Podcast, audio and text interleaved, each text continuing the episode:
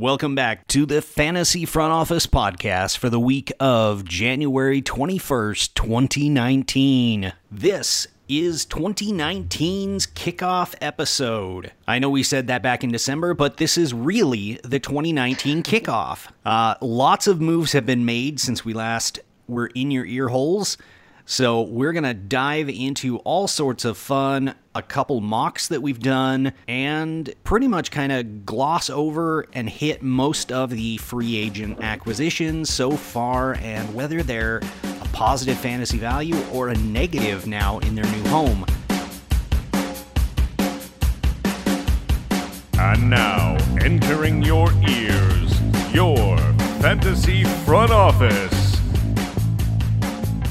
So, around the front office with me is Todd, our normal co host. Phil is off in Miami on assignment. And joining us today, we have two of our contributing writers, Daniel and Andrew. Thanks for joining us on this episode, guys. So, to start off, where can everybody find your writing other than the Fantasy Front Office? Dan, why don't you start us off? Find me at Dan J. Preciado on Twitter. Most of my stuff I'll be retweeting, so you'll be able to find all my writing there. Andrew, how about you? Yep, and you can find me at, at FantasyAbe1 on Twitter. I always post all the links to my articles there. And Todd, remind the people where they can find you and learn more about all the little projects you've got going on. Yep, you can find everything on uh, my new podcast, the Swingman Podcast, at Goldie Happens on uh, Twitter for all updates. And I am your host, Front Office Jer. We're hoping to kick off a good 2019 here. So let's dive in. Daniel, Andrew, you guys were part of a big fantasy mock with the CBS Fantasy Baseball gurus over there.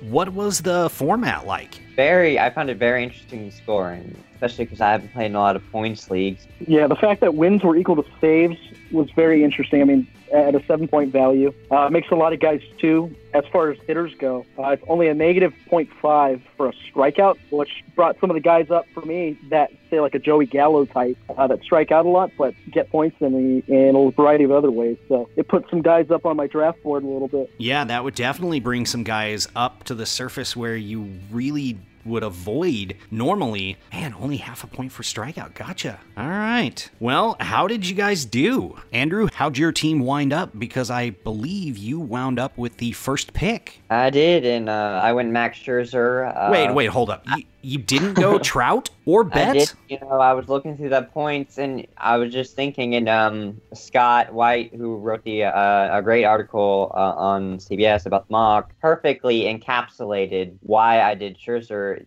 You, you just don't find those starting pitchers that go deep anymore because everyone goes to their bullpen, and with wins being seven points and quality hooks being three, uh, Scherzer could potentially get ten just from that. Well, and as I was looking at it, innings pitched, if completed, are three points. So if he goes seven innings, gets the win, what, 21 plus seven, that's 28 points plus whatever strikeouts he gets? Yeah, and plus a quality start, which is also three points. Oh, wow. I, I can understand that. I can definitely understand that. I don't see Trout racking up 30 point games, uh, maybe two or three games combined. Yeah, I, I, it was pretty interesting. It was it was the first time I really went pitcher heavy. My first five picks were pitchers. I've I've never done that before in a mock. Uh, my rotation is Scherzer, Walker Buehler, Aaron Nola, uh, Miles Mikolas. I picked him a lot him up a lot earlier than I usually would, just because he is the type of guy uh, that goes seven innings, so he's going to rack up those inning points. And then I went with Flaherty as my number five, you know, it, which left me having to scramble around for some offense, but it, it set up what I think is the best rotation in the mock. Uh, that's definitely a formidable rotation there. Uh, plus, Flaherty's been working out with Bob Gibson over the offseason. Uh, yeah, I've heard. You know, he's you know he's working on that great slider of his. I think he can to develop. You know, this this guy. Uh, he's looking like you know a future potential number one guy. Definitely could. Daniel, how'd your mock turn out? Uh, where were you picking? I was at the 10 spot in the draft. You know what I'm going to say? My mock didn't go as well as Andrew's. You know, I'm looking over his team right now as we speak. You know what? I went into the draft prioritizing pitching, and it really didn't turn out that way. You can look at my roster. I mean, I took Justin Verlander at the two spot at uh, the 15th pick overall, and I really didn't touch pitching outside of that for a while. I mean, my rotation was Verlander, Eovaldi, Newcomb, Bieber and Andrew Heaney, which is pretty weak in my opinion. I mean, there's some intrigue with some of those guys, but uh, not as formidable as say Andrews. I went really, really hitter heavy. Obviously, since I didn't draft pitching, I ended up with guys like Javier Baez, Anthony Rendon, who I took a little too early. My first over, like my first round pick was Christian Yelich. Got Corey Seager on a bargain. But overall, I mean, I thought it was a decent mock for me. It's just I wish I would have prioritized pitching a little bit more and had stuck to the plan. But I mean, it just didn't work that way with pitchers flying off the board in in the first round or two. Now, we did have a third man in this 12 man mock, uh, James Cubby Knoll on Twitter. He was in it and he did actually really well uh, out of the five spot. Started off with Lindor, Cole, Bauer. Uh, he went Witt in the fourth round, Rhys Hoskins, Tommy Pham, Zack Wheeler. Uh, he's looking pretty formidable as well. Um, I did hear he he sniped you, Andrew, looking there in like the 16th round. Yeah, Harrison Bader. You know, he, I, my man crush for going 2019. I mean, you know, he's just uh, his defense is going to keep him in. So I know people are talking about his average, but he's going to get the steals, and he's hit 20 home runs in the minors before, so 15 to 20 isn't out of the question for him if he plays every day. Right, and he's going to get the majority of at bats there out of center field. I don't see somebody stealing too many at bats from him, um, especially with the rest of that lineup either in front or behind him. Uh, it's pretty formidable. So it, pitchers went really quickly off the board. That's kind of the trend in this league. I can see that with the points. Any other random trends that you guys saw or saw developing over the course of it? Um, you know, personally, I didn't see anything like in particular that I was kind of surprised about outside of the starting pitching. I'm looking at like the results right now. Two guys got taken in the first round starting pitching, and then it seemed like in the second and third rounds, that second tier of pitching, right behind the like the Degrom Scherzer tier, they just flew off the board. Kluber, Cole, Verlander, who I took, Snell and Severino, even Buehler. I, I saw Andrew take them uh, with the final pick of the second round. I, I mean, I love the pick. I was just a little bit surprised. I love Walker Buehler, but just to see the pitching flying off the board, it was, it was kind of funny to see because I'm not used to that. Um, typically doing roto, but head-to-head points. I mean, like Andrew hit on earlier, pitching is just such a valuable part of that format. Yeah, it definitely looks like it. Now, you're also going to be reporting for Dodgers Nation, aren't you? So we're going to be seeing a lot of Walker Buehler stuff out of you in 2019 as well. Yeah, absolutely. Yeah, that's my guy, Walker Buehler. Um, I expect big things from him. He showed it last year. I expect a lot of the same thing this year. Are, are we looking at a pitch count with him this year, or is he just the ace they're going to run out there every five days? A lot of Dodger fans would disagree with me. A lot of people still think Kershaw's the ace, but I, I mean, just looking at the numbers, we know Walker Buehler may have overtaken him, most likely. It, I mean, decreasing velocity with Kershaw, stuff like that. But I wouldn't think any pitch count would be placed on him. But they always handle their uh, their top young pitching with kids' gloves in a way. They did with Julio Urias for a while. Well, all their rotation they do. Yeah, very true. I mean, when you have depth like that, I guess you can afford to. So 180 innings is possible, or that's kind of the goal with Buehler. Absolutely, I, I think I think that he should get there. He goes pretty deep into games. There's there's often times though where he will go five innings and he'll run up the pitch count to about 95, 100. Um, but then there's other times where he is insanely efficient. He'll be able to go seven or eight and still be on a really good pitch count. So I think 180 innings really isn't out of the question. Solid. Great work in representing the front office there with the uh, majority of the fantasy world looking on. We ended up with three solid teams in that format. So let's turn our attention to some of these free agents who have signed on with new teams uh, there was a lot of changing hands. Yasmani Grandal is now with the Brewers. Him in Miller Park, I'm seeing that as a net positive for him, uh, just due to the hitters park that soon to no longer be Miller Park is for hitters over the Dodgers Stadium. Are you seeing anything negative for him? Not in particular. I think it's just, it's just going to be a net positive. I think the power is going to play even more so. Uh, I'd go as far as saying that 30 homers, 30 to 35 isn't out of the question in that ballpark. If he uh, gets the majority of the ABs at the catcher spot, I mean, uh, which we expect him to do. There's not really any uh, guys behind him that we would expect to take ABs from him. Manny Pena is not amazing. No. Um, so yeah, I, I'd expect maybe 30 home runs from him this year. I mean, he's gotten close to it at Dodger Stadium. Yeah, and I completely agree. I mean, that is a absolute dream landing spot for Grandal. All right, now one of the earliest signers this offseason was Andrew McCutchen. Signed on with the Phillies, kind of filling one of the outfield slots, and they're kind of holding holding ground, waiting on a a Harper to actually sign with them. Todd, what are you liking out of McCutchen there in Philadelphia? You know, I really do like the landing spot. It's a lot better than San Francisco was. And, you know, McCutchen at this point of his career, he's a kind of boring but steady 20 home run guy. Stole 14 bases last year, which was the most since 2014 for him. So you're going to get a little bit of speed, a little bit of everything. Um, ideally, he hits towards the top of the lineup for the Phillies, so he could produce a lot of runs out of that spot. So it's definitely an upgrade over where he spent most of the years at the Giants last season. So it, it's a good spot. The only thing I worry about is if they um, sign Harper or another outfielder, that be um, maybe a little bit more playing time issues than um, usual, just with his age. And you know, he played 155 games last year, so maybe you see a little bit of a dip if they do add another outfielder. But overall, real consistent. Just he's going to get his numbers. Solid, safe pick for McCutchen. Um, the Mets have been making all sorts of moves.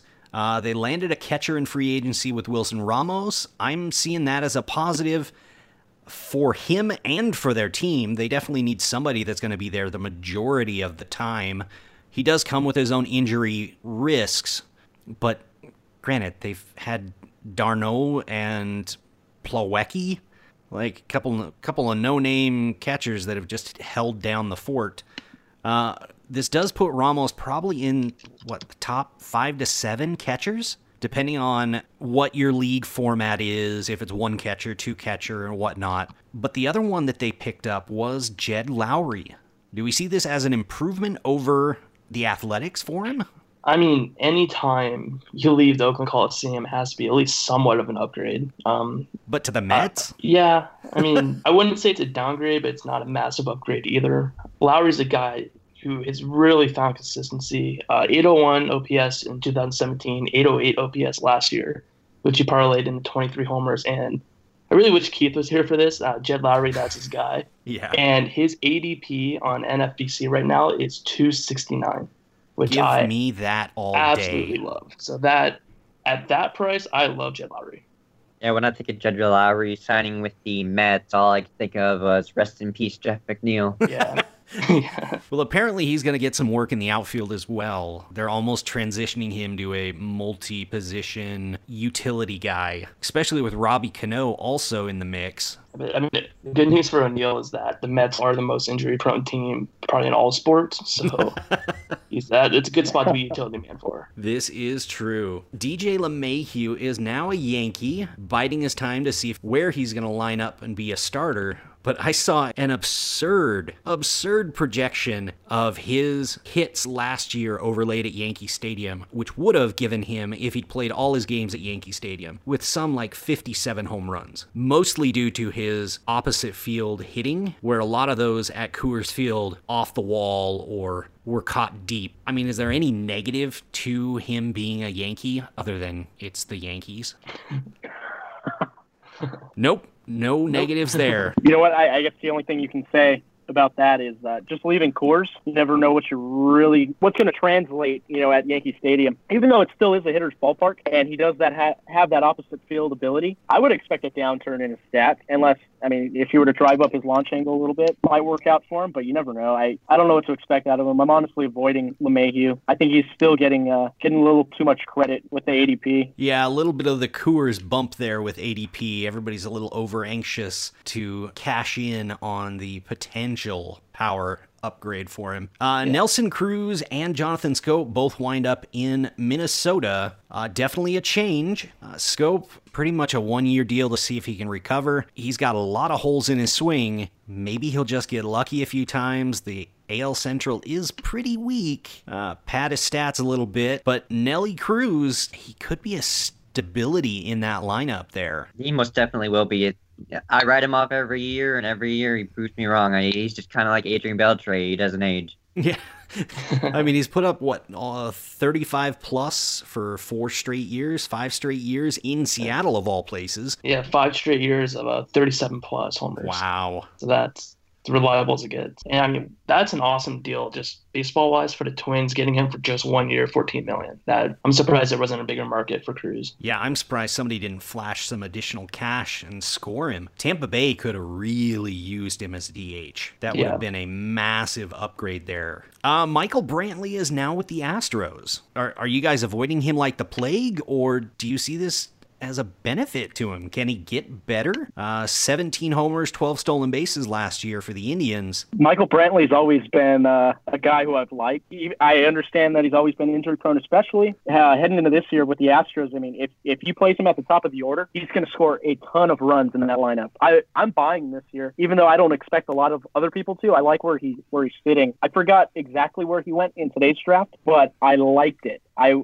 I actually wrote him down in my notes, on, like on the side notes um, of a guy to target heading into other drafts. Yeah, I mean, what's good with Brantley is that when he plays, he's good. He's never, you go through his year by year stats, he's never had really had a bad season. And he played 143 games last year. He proved he could stay healthy, He stole 12 bases. So obviously the legs were healthy. So I love the landing spot in Houston in a really good lineup. Hopefully he hits top of the lineup, scores a bunch of runs. Yeah, Brantley went uh, 80th overall, just behind Daniel Murphy, who's now with the Rockies. Uh, could be playing a good chunk of first base, second base there for them, uh, behind Treinen, Wheeler, Ozuna, Kimbrel, and Diaz. Uh, three closers there in the seventh round, which seventh round for Brantley in Houston is really nice. Uh, now, Todd, you did bring somebody up to me that kind of went underplayed. Uh, this was a move the sneaky Rays just made. Avisail Garcia. What are you Yeah. finding in him, and why didn't more teams throw cash at him? Well, one of the big issues with Garcia was he was really banged up and he's missed a lot of time in his career. He's only played over 120 games twice. But, you know, most teams will look at him and he had maybe the flukiest season of all time in 2017 where he had a 392 uh, BABIP, which is which is insane. But what I do like about um, Garcia was he hit the ball on the ground too much in 2017 and he made changes to uh, try to fix that. 19 homers and 385 uh, plate appearances. And just looking at like the Statcast stats, he had a career high 11.6 barrel rate. He raised his launch angle from 7.6 to 9.6, and he uh, had a career high hard uh, hit rate at 43.2. So he's making good adjustments. When he was healthy, you know, 19 homers was actually a career high for him. So he's the guy who, at 371, according to NFBC, that's his ADP right now. I really, really like him. He's going to get a shot to split time between the outfield and DH with the Rays, where he didn't really get the DH much on the White Sox. So, I mean, at, two, at 371, I really like Avisail Garcia. And he only caught a, what, $3.5 million deal, a little bit of incentives on there, but I think he's a guy who flew under the radar. And I think he could have a pretty nice year in Tampa. Definitely a back half of the draft kind of guy that's Yeah. a, a flyer pick, a fourth, fifth outfielder, uh, utility guy that'll help fill in some of those playing stats. Uh, let's turn to the pitching side here. Yusei Kikuchi, the Mariners, of course, the Seattle Mariners, wound up with another Japanese import. And Daniel, what are you seeing out of him? he's the type of guy I like to target in drafts. Right now, I think he's getting underplayed. There's really no uh, no hype surrounding him. But in the scouting report, you look at it. Supposedly, the guy can reach 96 to 98 miles an hour. He doesn't sit there, but he can definitely top that. There, were, I believe, in 2017, he had an ERA under two in the DuPont Professional League, which is fantastic. Obviously, I was looking at his NFBC ADP, and it's at 179, which eh, to me that's a great deal uh, for a guy that has good stuff and it's actually proven himself at a pretty competitive league. He's going right right behind Keuchel, Rich Hill, Andrew Heaney in uh, NFBC, right above like the Quintana, Jon Gray here, which I, I would take him there. I, I like where he's at. Yeah, I definitely take a flyer there. A few other like starting pitchers that could be on your radar. Mike Fiers, his second half with Oakland after the trade, he was really good and I really like that he stayed with Oakland. He's going to be there for the next couple years. Definitely somebody to have on your radar to watch and see if he can continue that role that he was on. This one's under the radar, a late rotation bolstering move that you might look at. Anibal Sanchez. He's not the same pitcher that he was in Detroit. He prioritized using his cutter, and that really made him a different pitcher in 2018. Be on the lookout later in drafts uh, for him. Charlie Morton, of course, solid year, solid last couple years with the Astros, is now with the Tampa Bay Rays. Definitely somebody to look at. They shouldn't be using an opener with him, but you never know. It's Tampa Bay. Uh, let's turn to the bullpen. Andrew, your Cardinals bolstered it with a big relief pitcher signing here with Andrew Miller. Uh, What's your excitement level at? Uh, my excitement level as a Cardinal fan through the roof.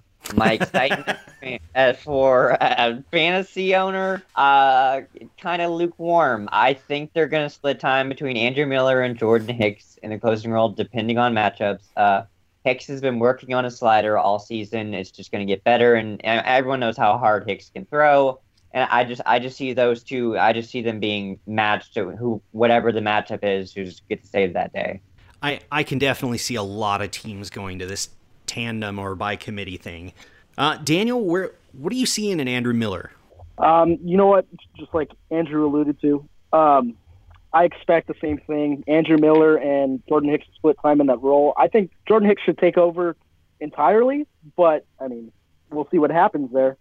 I've always been the guy to draft the Andrew Miller, Dellin Betances type just to bolster the strikeout totals, the ERA. Miller may just need to prove himself this one season for me to trust him again after last year. I, I know he dealt with a ton of injuries, just wasn't the same. So we'll see what he can do in a Cardinal uniform. But uh, he's Andrew Miller. He's been one of the best relievers, if not the best reliever for a couple of those seasons in there. I expect a bounce back here. I'm in the same camp. I'm seeing a little bit of a bounce back here with the Cardinals, probably sitting later innings and sniping a few saves here. But I, I kind of hope Hicks can just hold it down as the closer. Now, a couple of disappointing relief pitcher signings were both by the Yankees, and owners of these guys are really kind of in a pickle because they definitely won't be having save opportunities unless Chapman goes down. Ottavino and Britton, maybe some late inning work, maybe some win snipes, but it's going to be interesting. Daniel, what are you seeing at Ottavino? Uh, he's another guy that I believe he's going to put up good ratios. He did last year. I've always liked that big slider he's had. You know, watching him as a as a Dodger fan pitching for the Rockies, he's just a guy to look at if you're looking for those ratio booster type pitchers. Obviously, like you said, Aroldis Chapman, he's got that closer's role locked down. But that bullpen is so good. There's a lot of guys to target outside of even Ottavino, Britton, like you mentioned, uh, Chad Green, Betances, like I said earlier. Uh, guys like that are always good for the roster, especially with starting pitching. Not throwing too many innings anymore. There's not too many guys topping the 200 plateau. Yeah, seeing the same thing with Britton. Britton, probably uh, eighth inning guy there for the Yankees. Between the Yankees and Astros, those are definitely bullpens that you're going to want at least one of the guys on your roster, um, especially late in drafts. Grab one or two just to help out with everything across the board, and they should rack up innings. Probably not 60, 70 innings. When they're in, they're going to be getting quality innings. A former Yankee bullpen arm, David Robertson, has found a new home in Philadelphia, and is he the man in Philadelphia there, Daniel? I still want it to be Seranthony Dominguez personally.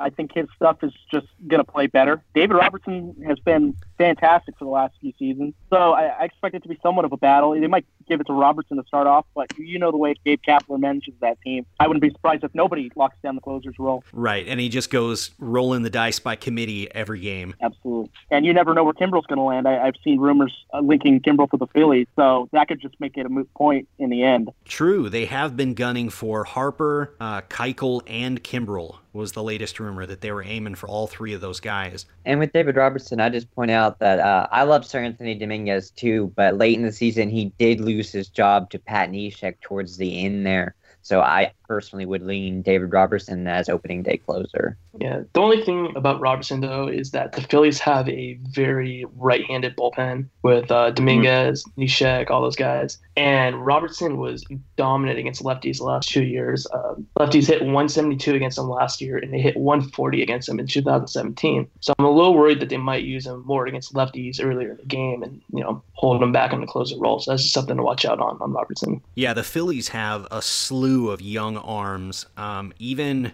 Well, they still have uh, Hector Neris, right? Mm-hmm. yeah, Um, Victor, ton of young guys. Victor Arano, Hector Neris, once he came back up from his little minor stint, was really nice. There we go. Luis Garcia is a solid arm in the Phillies bullpen.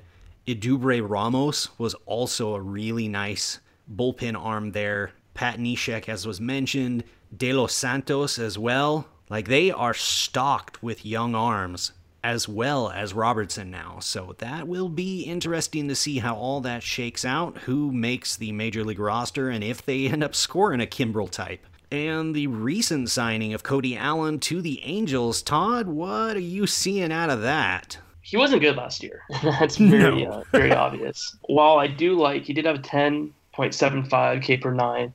He did have a career high in walks per nine, and also that K per nine was his worst since his rookie year. But what I do like is he is going to have the opportunity to close for the Angels. He was very outspoken about wanting that opportunity. Obviously, the Angels giving it to him, so that's a pretty nice gig if he can run away with it. So his current uh, ADP is 241 in NFBC, which is all right, but um, he's going to have the opportunity to close. So if you're in a saves league, he's got to be a guy you look at, maybe at a discount, just because yeah, it wasn't pretty last year, but he's going to get a chance to come back. Definitely a bounce back candidate, but we will have to see on that. All right, gents, we will sign off for now and be back in your ear hole soon. Daniel, where can the people find you? You can find me at Dan J Preciado on Twitter. Andrew, where can they find you? Uh, they can find me at, at fantasy81 on Twitter. Todd? And you can find me at Goldie Happens on Twitter and check out my new podcast, uh, the sister podcast of the Fancy Front Office, the Swingman Podcast, DSP. Find that wherever you find your podcast. And if you can't find it, shoot us a message and we will try to get it on there. Uh, I just learned that you can submit to iHeartRadio, so maybe we'll be on there soon.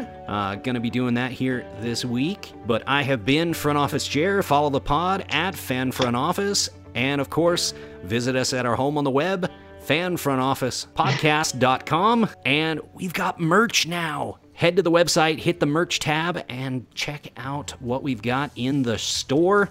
Dan, how's that shirt working out? Uh, I like it. They're really high quality, real soft. Anybody else get one yet? Yeah, I got the uh, black one, I also got the stickers, which I really like the stickers. Put it on my hydro flask, so big fan of the stickers too. Yeah, I'm looking at a notebook. Picked up a couple t-shirts. Got one in green. Got my uh, St. Patty's Day covered, and uh, got one of the mock-out shirts as well. So it is mock season. Make sure to pick up your shirt soon. And until next time, we have been the Fantasy Front Office.